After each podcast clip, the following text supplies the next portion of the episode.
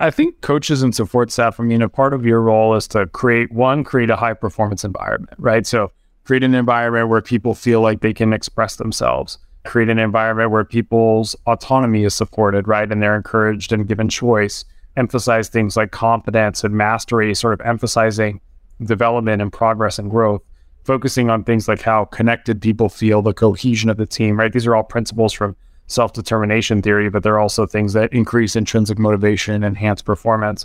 So I think, you know, rule number one or priority one for coaches and support staff is essentially creating a context where high performance can emerge, right? So, you know, if you look at elite levels of sport, Olympians, for example, the primary stressor Olympians identify that undermines their peak performance is actually an organizational issue.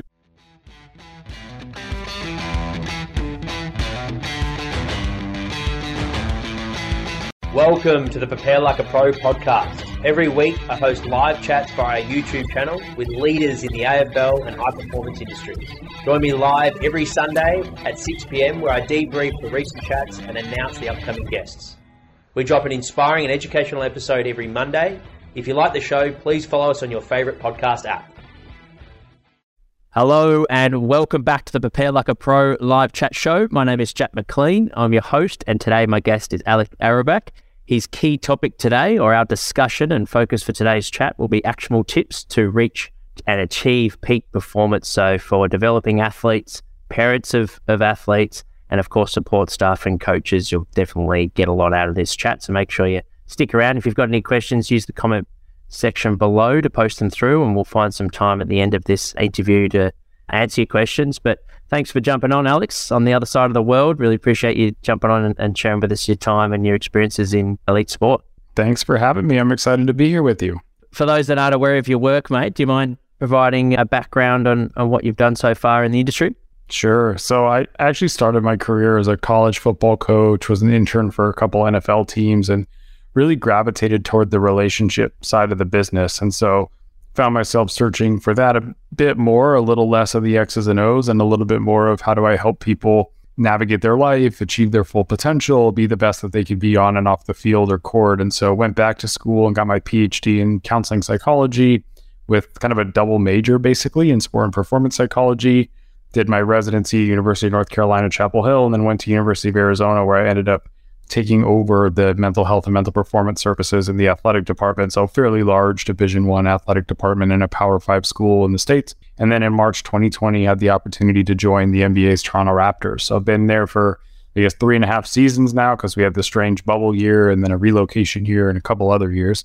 So it's been a, it's been a fun ride. And in my day to day now, I oversee what we call player development, which is kind of off court development, things like leadership ability, life skills, basic kind of character skills, as well as mental health and mental performance for our players, coaches, and staff. Fantastic. Uh, what an important role. And have you noticed in the industry over the last, I guess, five years, awareness has sort of an interest has grown in this area of mental health, but also from a performance side? I think so. I mean, you've seen a number of players come out publicly and talk about mental health, whether it's John Wall or Kevin Love or DeMar DeRozan, Simone Biles, Michael Phelps, like the list goes on and on. And then, you know, interestingly, one of the undercurrents I'm hearing more and more is actually TV shows and Netflix shows. So if you see things like, you know, All or Nothing on Amazon or the Formula One series or golf series on Netflix or tennis series, you know, these athletes are talking about things like performing under pressure, managing their mindset, taking care of their mental health. And so the narrative is really starting to shift where it used to be kind of taboo to talk about any of this stuff. Now you're seeing athletes pretty openly talk about this is an important part of their game. And as a result, organizations are starting to shift their approach where now it's more okay for an organization to say, here's a resource that we offer you to kind of navigate this side of it. So it's definitely blown up in the last few years, which is awesome. And, and I think we're just at the start of that trend we're really going to start to see mental health and mental performance infused really in all kind of sectors of high performance industry because everyone's starting to recognize and appreciate that so much of what you're doing to be a peak performer takes place between the years. Much of your role would be focused on sort of the, the coaching staff and and uh, assisting them to work with the athletes compared to one on one with the athletes or, or presenting to the group of, of athletes. Yeah, it's a yeah, so it's a both and for me. I mean, I think you you want to operate at multiple levels in a role like mine, right? So, of course, if a player comes individually with a specific challenge, that's often an opportunity to give them some really unique, tailored, structured things specific to their challenge, right? You know, and th- that might not be applicable to, you know, in my case, the other 15 players, right? But then, of course, you want to work with the coaching staff to really cascade things around mental performance, right? So whether that's how we effectively manage transitions or bounce back from mistakes or even just the way we communicate with each other, I think those things go a long way from a team perspective to promote better mental health and better mental performance. And so, you know, it's hard to put a quantified time on it, right? What percentage is what, but you try to do both as best you can. Your career, who have been some strong influences or mentors, if you like, that have helped shape your philosophy? Oh, it's a great question. I've been super fortunate to have a handful of good people who have kind of guided me. So my, my first mentor in this space was a guy named Scott Goldman. Scott and I worked together on an intelligence test called the AIQ, which basically measures an athlete's ability to see and process the field, how quickly they react, their learning efficiency. And he kind of introduced me to sports psych and all the potential use cases essentially for someone in our role and what we could do to really make the the role influential from making draft decisions to helping players feel think and perform better. He was sort of pivotal and foundational in my transition from coaching to this space. Obviously, my grad school mentor, a guy named Trent Petrie, was really valuable to sort of training me and helping me get here. But I've had a number of other friends and good influences kind of along the way, ranging from guys like, you know, Steve Magness or Justin Sua to guys like Joey Raymaker, who's at Notre Dame, or Tyler Bradstreet, or a couple other friends I've got in the college space, Alex Thompson, Blakely Lowe, just a number of people who have been super, super valuable for me, all kind of operating in my same world, really helping push my thinking, help me elevate my game and sort of introduce me to other ways of doing things. I mean, obviously, I have my way or my set sense of how to best deliver, but it's great to learn from some other really talented folks in my space. Yeah. And for the sports psychs listening in to this podcast, how helpful has that sort of coaching background that you did earlier in your career, when you look back, has that helped you know, in hindsight, been a helpful experience as a sports psych? For sure. I mean, I think coaching teaches you or exposes you to a number of things that you might get less exposure to in grad school, right? So standing up in front of a room and giving a break presentation, getting really clear on how effectively you communicate ideas, what does or doesn't stick, right? Even understanding how to work with this college age group, I think is one of them. And then I think what's super unique about it is oftentimes coaches will sort of push back against sports psych because there's this sense that you haven't done it before. And I'm even experiencing that a little bit right now in one of the conversations I'm, I'm having. And for people to be able to say like oh wait you did this? Like you did the you did the coach grind? Like you know what that was like to wake up super early go to bed super late sleep in the office? Like things that i don't actually love about coaching culture or want to endorse but are sort of like part of the how you get into the club. I i get and live those things and so it does bring a little bit different level of respect and also for me brings a little bit different level of empathy right? Like i know what it feels like to work 90 hours in a week to coach a game on Saturday and to lose, and to coach a game on Saturday and to win, right? And what those experiences look and feel like. And so there's just a, a different way of being able to connect that I've found super valuable in, in the work that I do. Yeah, you, you touched on something there, the coaching culture, and, and you do hear about it in Australia, how it's, you know, it's another level over in America in terms of the hours that are put in and, and sleeping in your office. And where where do you see that from a you know, is it sustainable? How do you see, you know, from coaches from a, from a turnover point of view for those that have have been able to do it over a long period of time and they have high success? Have they do they have a better life balance, or they do they just simply have an unbelievable work ethic and, and get used to it and, and adapt? I, it's very hard to find coaches that work those ridiculous hours who have a well balanced life and a you know well balanced life at home and a satisfying life at home. So they might have you know some success on the field, but they are probably dealing with other things away. You know, that's that's been my experience. Yeah, and I, I think you know where we should be trying to move the coaching culture. I think is to a little bit more of a place of thinking of coaches as high performers too. Right, the same things we advocate for our athletes: sleep, nutrition, hydration, exercise, mental fitness. These things also impact coaches right? And so working until 11 o'clock at night, 12 o'clock at night, getting up at four in the morning, five in the morning, like sleep is a huge, huge part of your performance. And your whole performance as a coach revolves around decision making and communication and emotion regulation. You're basically cutting yourself off at the knees, doing the one thing that's going to help you do all of those things well. You're just cutting it short. And so I think where we want to head, or where I'd love to see coaching head, is to a place of more sustainable lifestyle, better success. But it's, it's very challenging because the pressures that coaches are facing to win now, win quickly, build a system, recruit better players, deliver a championship in two or three years, stay at the top of the game. Now, often the way people feel they can best solve that problem is simply more time and more work. And so I think we've got to push that a little bit too. You know, I think a, a really simple parallel here is to draw to the business world, right? You know, when a, a company is forming or venture backed startup gets started, you're not looking for that company to be a unicorn in 12 months. You know, you're looking for that company to try to be successful over five to eight to 10 years and give people time to build and grow and develop and match the changes in the landscape. And, and so there's probably a sweeter spot for coaches where we're not expecting a two year turnaround or a three year turnaround, but we're really thinking about building a program, building a culture, giving coaches time to sink their teeth in and let their message permeate, get their players into the system and extend that runway to five, six, seven, eight years, where assuming they're not totally destroying what you're trying to build as an owner, you're giving them an opportunity to really see their vision out. I think will ultimately allow coaches to feel a little bit more comfortable actually focusing on themselves as a high performer as a part of creating that way. Yeah, well said. And, and from a highlights point of view, are there any sort of spring front of mind from your career so far? I imagine working in the NBA, there'd be a few, but even perhaps outside of the NBA? Yeah, gosh, I mean, I've, I've been fortunate to be in some pretty cool spaces, right? So, you know, highlights for me would be, you know, my first NBA draft. You know, I've, I've been fortunate to work with some players who have done things like ask me to pray with them pregame. And I'm not a religious person, but to be invited into that space with someone is really meaningful, right? It's like deeply personal and feels impactful. So, I, you know, I've had those moments. Obviously, going to an NBA playoff series is pretty remarkable going through COVID and bubble year and, you know, life with no fans was also interesting. I don't know if I'd call it a highlight per se, but definitely an experience. You know, relocating a franchise internationally, like I've, I've had some pretty wild, fun rides in, in the pro sports space for sure. Yeah. And on the flip side, challenges. Obviously, like we've talked about this with elite sport comes pressure. What have been some challenges that you faced, and I guess how have you grown from it as a practitioner from a professional point of view?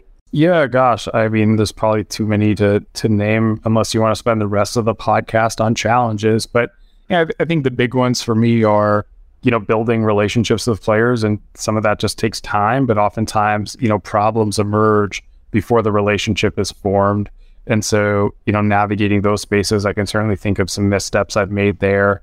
I can think of times where you know I felt like I wasn't the best clinician for someone or wasn't able to give someone my best work I can think of mistakes I've made just generally sort of with how I've thought through a problem or you know the ways I've communicated something. And so I think for me, what I've really taken from those experiences is one, you know, better sifting through who I can and can't be for people, knowing that I can't be all things to all people. I've worked hard to let that go and sort of build a team around me that can round me out and help me deliver to everyone versus me having to be that person. I think being really thoughtful and intentional about how I communicate certain things and the messaging I'm sending and, you know, making sure I'm accounting for all the different stakeholders who are part of my system, I think is really, really important.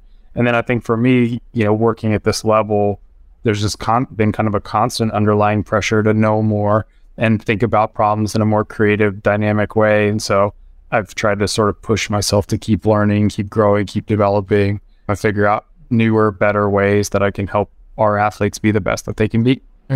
Uh, and the in terms of the topic, achieving peak performance, I guess for those that haven't felt peak performance or, or don't think that they've felt it, what, what does peak performance look and feel like? Do you think, your, from your point of view? So it's tricky because I think sometimes people often think that peak performance feels like flow, and flow may or may not be a peak performance. And so to me, peak performance is really about those kind of unique circumstances in which you express your full potential in the context of a competitive event, right? You do something that you've just never done before at a really, really high level, and you sort of establish a new PR that you're now constantly trying to replicate. So sometimes that can feel like flow, right? It can feel like being fully immersed in the situation, being incredibly responsive, losing track of time. Things feel almost like effortless, even though they're effortful. But it can also feel really hard, right? It can feel like a grind. It can feel like wishing things would just be over. It could feel like pushing yourself past where you feel like is reasonable. So there's not one set way to sort of define a peak performance. And that's why I look toward that kind of external outcome to say like this this was really good, right? By all objective measures, this was better than what we normally do. And there are specific things we can then try to replicate that bring us more close to that level consistently. That's what we're after. Yeah, okay. Yep. So it's reaching a new new ceiling. And does that and the feeling of it, does that got to do with the, the context of the sport demands in terms of how hard it feels? I imagine something like a rowing PR is going to feel very different to, you know, someone like Steph Curry having the best shooting night that he's had for his PR, or is it or is it just depend on the the athlete themselves and how they interpret it? I think it's both, right? I think it's the individual, like how do they get ready? How do they perform? What challenges are they facing? How much energy do they have? And then, yeah, there's the sport element to it too, right? You mentioned rowing, but I mean, track and field, endurance running, like these are all essentially sports that boil down to effective pain management. And so it's unlikely that that's going to feel great, you know, on mile 23 of a 26 mile marathon. You know, you're probably not feeling super flowy and free and floaty, right? Yeah. You might see that or feel that in basketball. And so, you know, I think it, it just depends on the sport. There's no right or wrong, but I think that's what what kind of makes it interesting is that how you feel might be different, but the way that you can get there, some of the skills you can leverage, I think cuts across the sports. And what are some common challenges that you help developing athletes with? And, and I guess for the listeners, some solutions to those challenges for yeah, I think develop, yeah, for developing athletes in particular, I think one of the hardest things to do is to create and develop and implement kind of a set of high performance habits and routine. You know, so for many elite developing athletes, most of those athletes have been kind of at the top of their game, you know, through whatever point that they're playing at now. Even if you're playing, I'm thinking of North American sport, but like really elite club sport, right? At AAU or an academy for a soccer team, you're still at the top, right? Even if you're surrounded by other great people. And so often what's carried you to that point is some physical attribute, right? You're taller, better, faster, stronger, more skilled, whatever, than your peers. But at a certain point, you're going to come to a time where everyone's kind of the same, right? The bell curve is really shrunk and most of you fall in this really narrow peak. And so, mm-hmm. how do you then separate yourself? And I think a lot of that boils down to really the way you prepare so, what does a high performance, you know, pre performance routine look like? What habits do you implement to get yourself ready and stay ready regularly? Whether that's things like mindfulness practice or breath work or actively working on your self talk.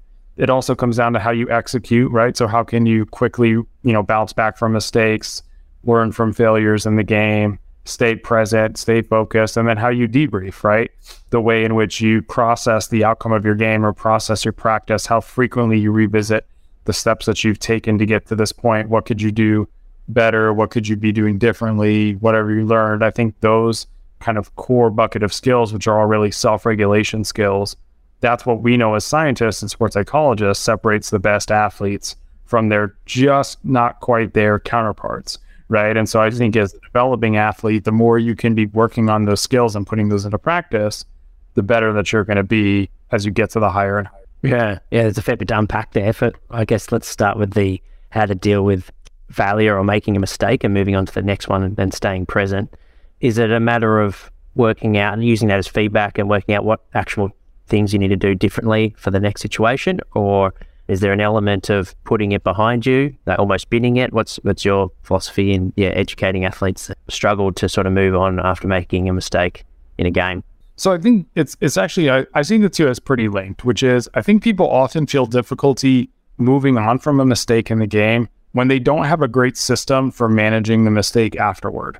And so if you if you don't have a way that you're going to process these mistakes that you've made in the game, which by the way, like it's happening at every level of sport, right? Like the best NBA shooters are shooting 40%, right? So 60% of the time there's a, a mistake, right? Or there's not the optimal outcome. And so I think the best players create a system for themselves to process that mistake at the right time, right? Which is usually, honestly, not in the moment, right? So if you're in the middle of a soccer game, let's say, and you miss a pass or you overshoot it or you miss a wide open net, it's probably not the time to be wondering, well, next time maybe I'll lean a little bit forward, or oh gosh, I wonder if I would have done it this way. How would that have turned out? Because all that energy and focus is being directed away from what's happening in here and now, which is really where we need your attention for you to perform well. But if you've got a good system, and the system I like to teach athletes is really a three question system. It's what did I do that I want to keep doing? What did I do that I want to do differently? And what did I learn? If you can just practice that system repeatedly, you've now given yourself essentially permission to deal with this mistake after the game because you've got a good framework. And so, what I often work with athletes on is learning how to implement those questions and ask themselves those questions at the end of a game when it's still fresh, when there's an opportunity to learn, but the mistake is past and it's not so intensely felt, right? But then it also allows them to give themselves permission essentially to not deal with the mistake actively in the game, not process the mistake in the moment, and instead know that you it's okay to move on because we're going to deal with it in a few minutes. Yeah, love that. That's some gems there for, for athletes and, and like you mentioned, coaches as well, where you you know we make mistakes as well in the in the moment. So to be able to understand that it's probably like you mentioned, not the best time to reflect and, and ponder on it in the moment, but to move on to the next one. Working on being present and in the moment. I, I imagine there's a time where it's, it's quite easy for people to get distracted at the moment with social media and the amount of technology. How, how do you find what are some sort of important habits or practices, if you like, to help you with concentration? Yeah, I mean, I think the foundational practice here is mindfulness practice. You know, we know regular mindfulness training can improve concentration, can improve focus. And so a simple place to start is just five minutes a day, right? Of focusing on your breath and really sustaining that attention as you get distracted, coming back and returning the focus to the breath. And that that act of being distracted and coming back to the moment can actually help strengthen your ability to be present. So I think that's a, a really simple starting point. But there are other kind of creative things you can do to help direct your attention. So the other really simple intervention I love is it's called WIN. It stands for what's important now. It's just when you find yourself kind of out of the moment, one simple way to bring your attention back is to just ask yourself, what's important now? And the answer to that question should help you lock in and redirect your attention to whatever you need to be focusing on. And so, you know, I think mindfulness is great for sustaining that kind of practice over time, but you can come up with little tips and tricks to help yourself in the short term when you get distracted. And I think, you know, third thing I'll say is recognize that it's part of it, right? Like we live in a high distraction society. There's a lot of things pulling for our attention, vying for our attention, even in the middle of a sporting game, right? Like you're dealing with teammates giving you feedback, coaches giving you feedback, the actual play of the game parents, whatever, right? There's a lot of stakeholders who are offering essentially what could be distractions up in the context of the sport performance. And so having this ability to redirect your attention from that back to the here and now via mindfulness training or what's important now, I think are great skills to leverage. And you, you mentioned earlier, like I think it was the separation between the great and and everyone else is their, their ability to prepare and their routine and, and having their processes down pat for, for athletes that haven't quite found their weekly routine leading up to a big game, how many changes and tweaks would you make in, in one week if you're, you're starting to add in things like mindfulness and new things to your routine? And, and then how, how many times do you think you need to stick at something before you recognize that's not quite resonating with me and, and effective? Is it three or four times? Is it a gut feeling? Is it you know consulting a professional? Challenging one to, with with the broad topic, yeah. not speaking with an individual in mind, but yeah, I guess for developing athletes, trying to add some new things to their schedule. How do you work out whether it's working well for you or not? So I'd say one thing at a time is the way to go and treat it like an experiment, right? So try one thing, run it for a little bit, but one day is probably not enough, right? You're using this as a scientist. So think about yourself as a person who's trying to understand what helps them perform best. However much data you need to gather to answer that question is how many days that you should persist. What I will say is people have a tendency to give up early.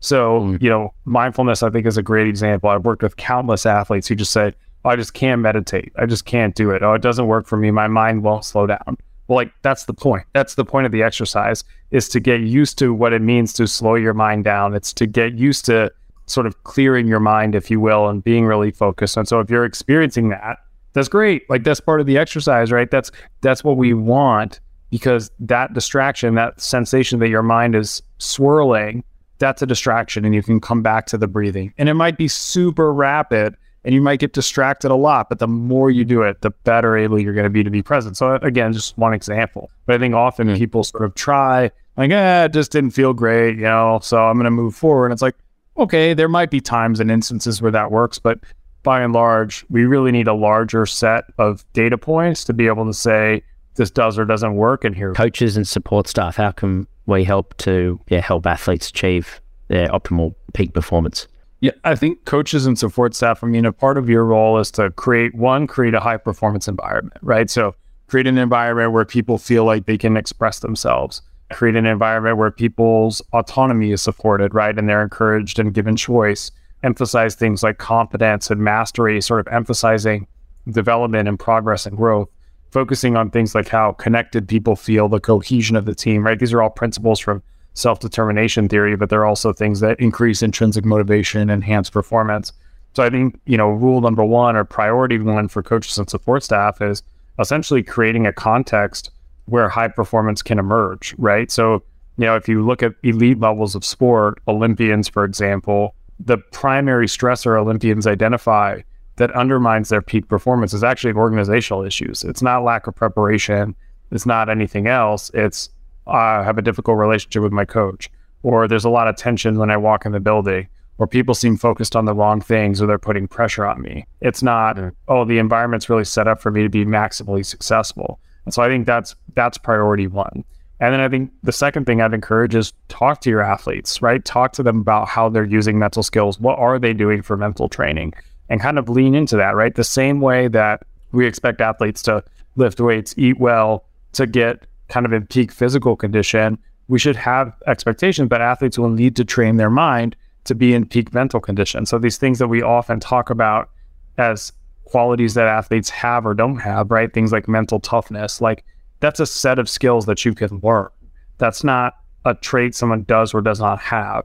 And so part of your responsibility is to figure out how do we then give athletes time, skills, resources to do that. And that's maybe where you want to bring in a professional or you want to consult with a professional to help you do that. But I think those two things are really, really important for maximizing the performance of your athletes. Pathways, like, do you think there's an element of bringing it in when they're starting to learn the sport, learning, you know, the power of their breath and being able to reset and yeah, these these skills that we're teaching teaching the, the elite athletes. But what age should we be starting learning these skills? I can't say I think there's a specific age, but I think obviously, you know, there's different factors you have to deal with, right? How at what point can a young kiddo sit still and kind of do some of these things is obviously a big one. But in general, yeah. you know, I, I would think, you know, as early as is reasonably comfortable for this athlete, even if it's just one minute of breathing and paying attention to your breathing, like that's something. You're just introducing them to, to the idea really that their mind has an impact over the way that they perform, that how they feel or what they think about has an impact and influence on the way that they perform.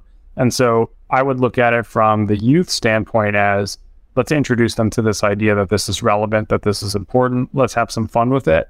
You know, I, am generally a person that doesn't believe we should make youth athletes all that professionalized or too serious too early so that we reduce the risk of burning them out or attrition. Mm-hmm. But I think introducing some of these concepts and talking about them, right? Like these are what the best athletes in the world do, and you can do it too. You know, let's try this mindfulness exercise for 30 seconds. That's a, a great way to move the needle on some of this stuff. Yeah, fantastic. And for for the programs or perhaps coaches are listening in, they're looking after a community, local team, don't have access to a sports psych. Is there apps out there or websites that resources that people should be aware of? Yeah, there's you know Headspace is a great app for teaching mindfulness. Calm is fine too.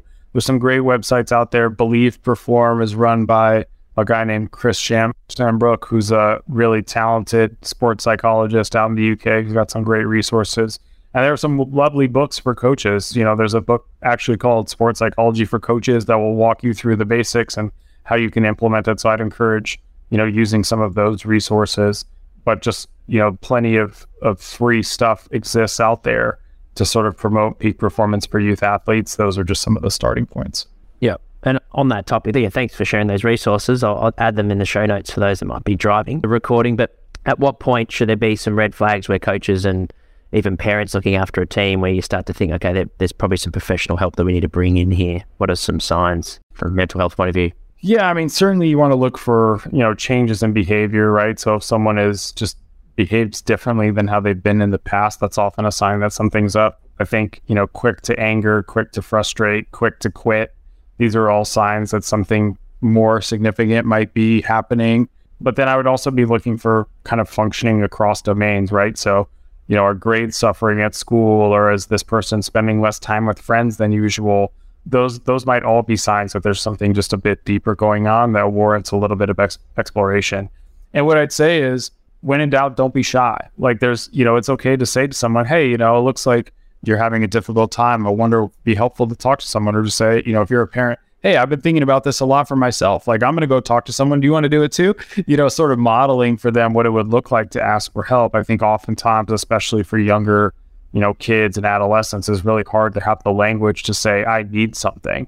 And so if someone can sort of help them give voice to that, it can be a really powerful way to get them the access to the professionals that they need to take care of themselves.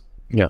And we touched on cognitive fatigue from a coach's perspective, but for athletes in long competitive seasons like the NBA and, and in Australia, AFL, what are some ways to limit cognitive fatigue? And, and if you're in that state as an athlete, what are some ways to sort of work your way out of it? The number one tool for getting out of this is act as rest, right? It's rest and time away from the game.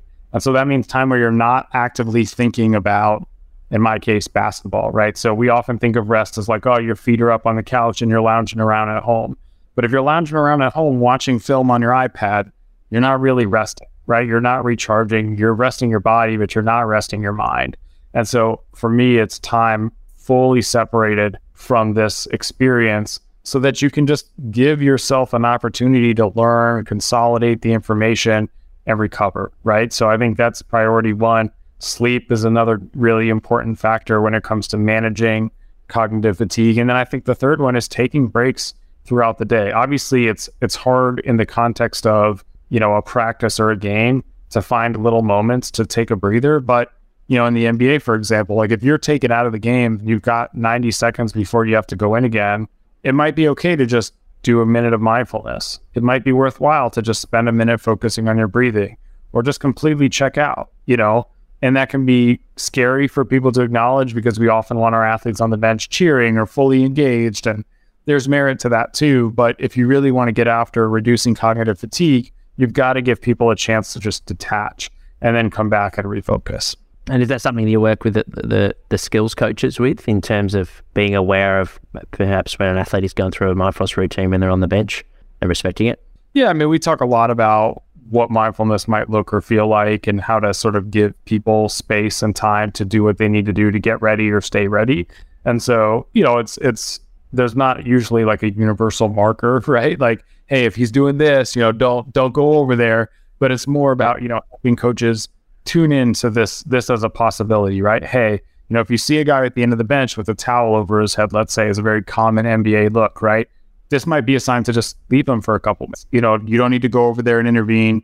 You don't know what's happening under there. And so just kind of allow that to unfold and the athlete will come back when they're ready to perform. And you see this across sports, right? Football, soccer, baseball, you know, all athletes have these little kind of subtle cues where they're sort of showing you that they're needing some distance. I think the main thing is just actually tuning in and respecting those cues versus focusing on what you're trying to accomplish as a coach, right? I need to really give you this feedback, or you've got to hear this coaching point, or I really need you to see this play right now. It's like, is that actually true? Is the benefit of doing that better than the cost of disrupting their recovery? Like, I, I think there's just some nuance to interject in there that can help us make better decisions as coaches around how to help athletes perform better. Sure. Yeah, it makes sense. And for the teammates, so athletes that listening in, even leaders, what are some other cues that you can do to help if an athlete maybe is going through an element where they're in a bit of a bad patch, they've made a few errors in a game?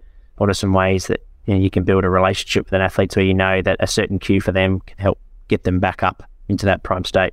I mean, it sounds simple, but ask. You know, like I, I think so much we try to make sport like kind of mystical, right? Where it's like, oh, you know, I just know, I just know when he feels off, or oh, I know this guy needs five shots to get his rhythm. So let's it's like maybe, but you could also just ask the question, right? Hey, when you're suffering or when you're struggling, like what would be most helpful for me to get you back into the game? And you'd be surprised what guys come up with, right? Or gals come up with. Sometimes it's like, oh, I just need a fist bump. Hey, I need you to remind me what my assignment is. Oh, it'd be super helpful if you told me a joke. Like there's no right or wrong answer, right? It's just about what does each individual need. And so what I'd really encourage is ask the question, right? Like try to get to know your teammates better. Of course, you want to pay attention to what their body language looks like when they're struggling, how they respond when they make a mistake. But I wouldn't read too deeply into that because body language is not a universal phenomenon where every time someone hangs their head, it means something is wrong. Like, so we, need to be careful with that kind of assumption. And that's where I think asking the question becomes so powerful. Touched on sleep and how important it is. What, what would be your sort of top three tips that you give with athletes that are learning to you know, improve their sleep hygiene, improve their sleep quality, particularly after a game when they're, you know, it might be a late night game and the arousal levels are really high and they find it hard to sort of get into that rested state? Yeah. So tip one is cool down your body temperature. Tip two is wake up at the same time every day. Tip three is have a good bedtime routine, right? That you could repeat no matter what time it is. We could go deeper. You know, there's probably more tips, of course, but the the main one actually is make sure you wake up at the same time every day. Peak performance, Alex, that we haven't touched on that you'd like to before we start to wrap up. Yeah, gosh. I mean, I think I just want to maybe double down on one point. We've touched on it, but I want to double down on the idea, especially for developing and youth athletes and parents and coaches. Like, this is an act of experimentation, right? So to me, peak performance is kind of like it's an emergent property, right? It's something that comes about from really good preparation, good study, a set of good habits, the right mix of environment plus fundamentals. Like there's a lot that goes into consistently delivering really high quality results.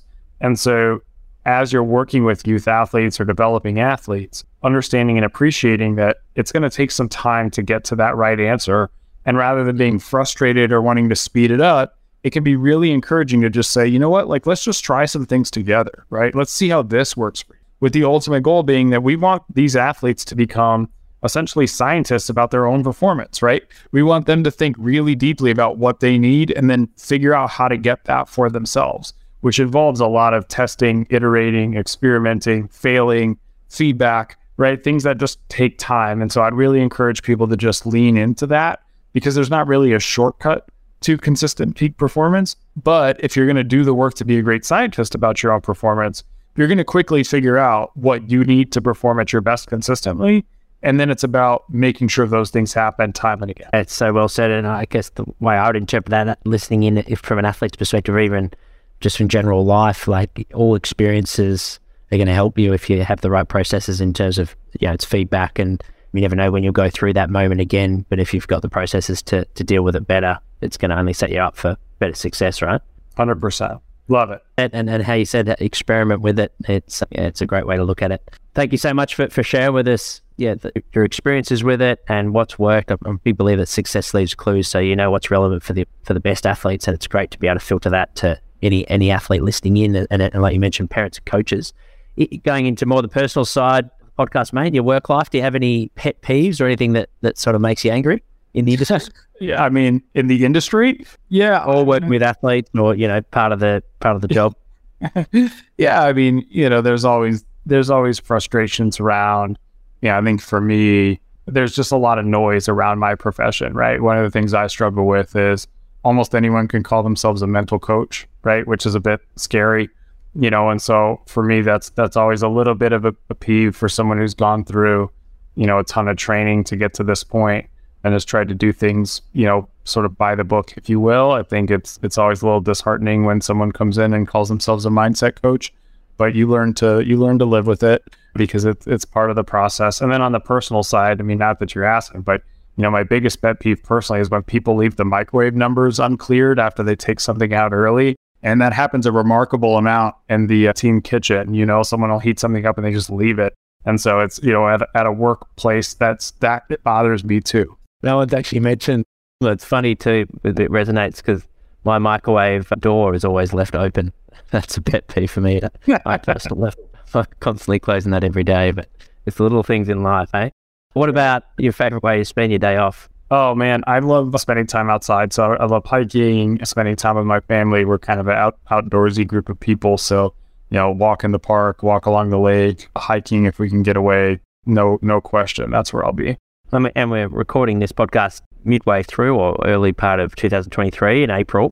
What are you excited about? What are you most excited about? What's on the horizon for 2023? Yeah, gosh, I'm I'm most excited about like these kinds of conversations, right? I'm excited about the opportunity to share more about what it means to reach peak performance, to achieve your full potential, to try to share some of these science backed principles to a larger and larger subset of people. I mean, I know everyone kind of has an innate goal of sort of being the best that they can be, but a lot of people don't know how to get there.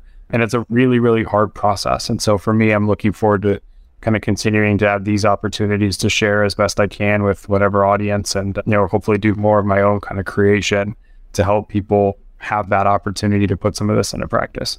Yeah, oh, that's fantastic, mate. You're doing great work, clearly making a big impact on the industry, and really appreciate your time. For those that want to ask any follow up questions or, or, or, follow your work, where's the best place to get in contact in terms of socials? Yeah, you can find me on Twitter at Alex Auerbach PhD, LinkedIn, the same thing, Alex Auerbach PhD. Both are great platforms for reaching out. I, I answer basically every DM I get. Sometimes it takes me a little bit of time to get there, but I do get there. So happy to connect and, and share ideas with anyone there. Fantastic. And, and, for those that have tuned in halfway through, make sure to listen to the whole YouTube es- episode. And we'll actually publish this episode pretty quickly in 24 hours. So this will be released tomorrow. So you can listen to it on your favorite podcasting app. Our next live chat is with Scott Smith. That's this Thursday, the 27th of April at 2 p.m. Australian Eastern Standard Time. So I'll see you guys then. Thanks for tuning in.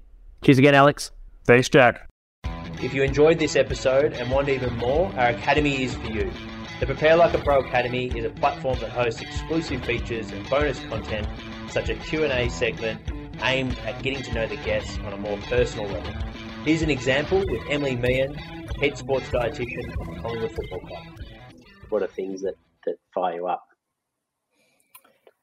Oh, this one is always, uh, I suppose it is, um, it'll be topical for most people, I think, but staying in your lane. And I yep. often find that with nutrition, everyone eats, so everyone has an opinion. And I think that's what really gets me fired up um, because so many people try and provide nutrition advice based on their N of one experience when they did intermittent fasting or keto or whatever it might be. And then Game Changers, sure yeah, Game Changers, whatever that might be. And look, it probably keeps me in a job, but that it does drive me insane because yeah. sometimes the information can be so detrimental um, and opposite to what I've been working with my athlete or athletes, and you know, and because they hear it on someone's socials or through a documentary, it unravels everything that I've been working with an athlete for. Yeah. Yeah. Another feature of our academy is the opportunity each week to join myself as co-host on the Prepare Like a Pro live chat show. Here's an example with Academy member Rama Davies, the strength and conditioning coach at the Box Hill Hawks.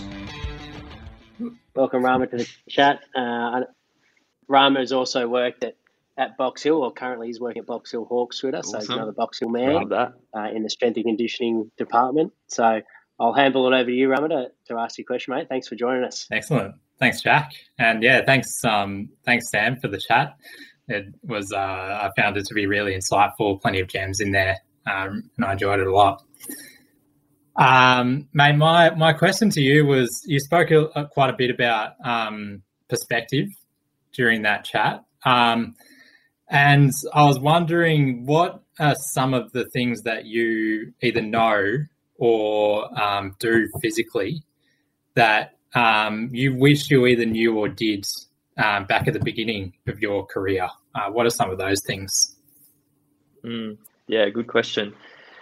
Um, yeah, so I suppose with perspective on life, um, that sort of point, um, it yeah certainly yeah has been massive for me now, and and didn't probably have that as much um, when I was younger.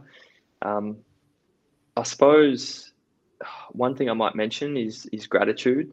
I spend a lot of my mm. time um, doing a lot of gratitude exercises, listening to podcasts, doing a, a, journal every day just a bit to say what I'm grateful for, sort of three things. And um, that's a fantastic way that I've been able to, yeah, like reset and, and just kind of gain that gratitude and perspective about, you know, that there is more to life than football or, you know, maybe whatever, as an S&C coach, you know, if something's, if you're having a hard time, um, it can be massive with just, yeah, opening your eyes a little bit and losing that sort of tunnel vision or being stuck in that, in that work bubble.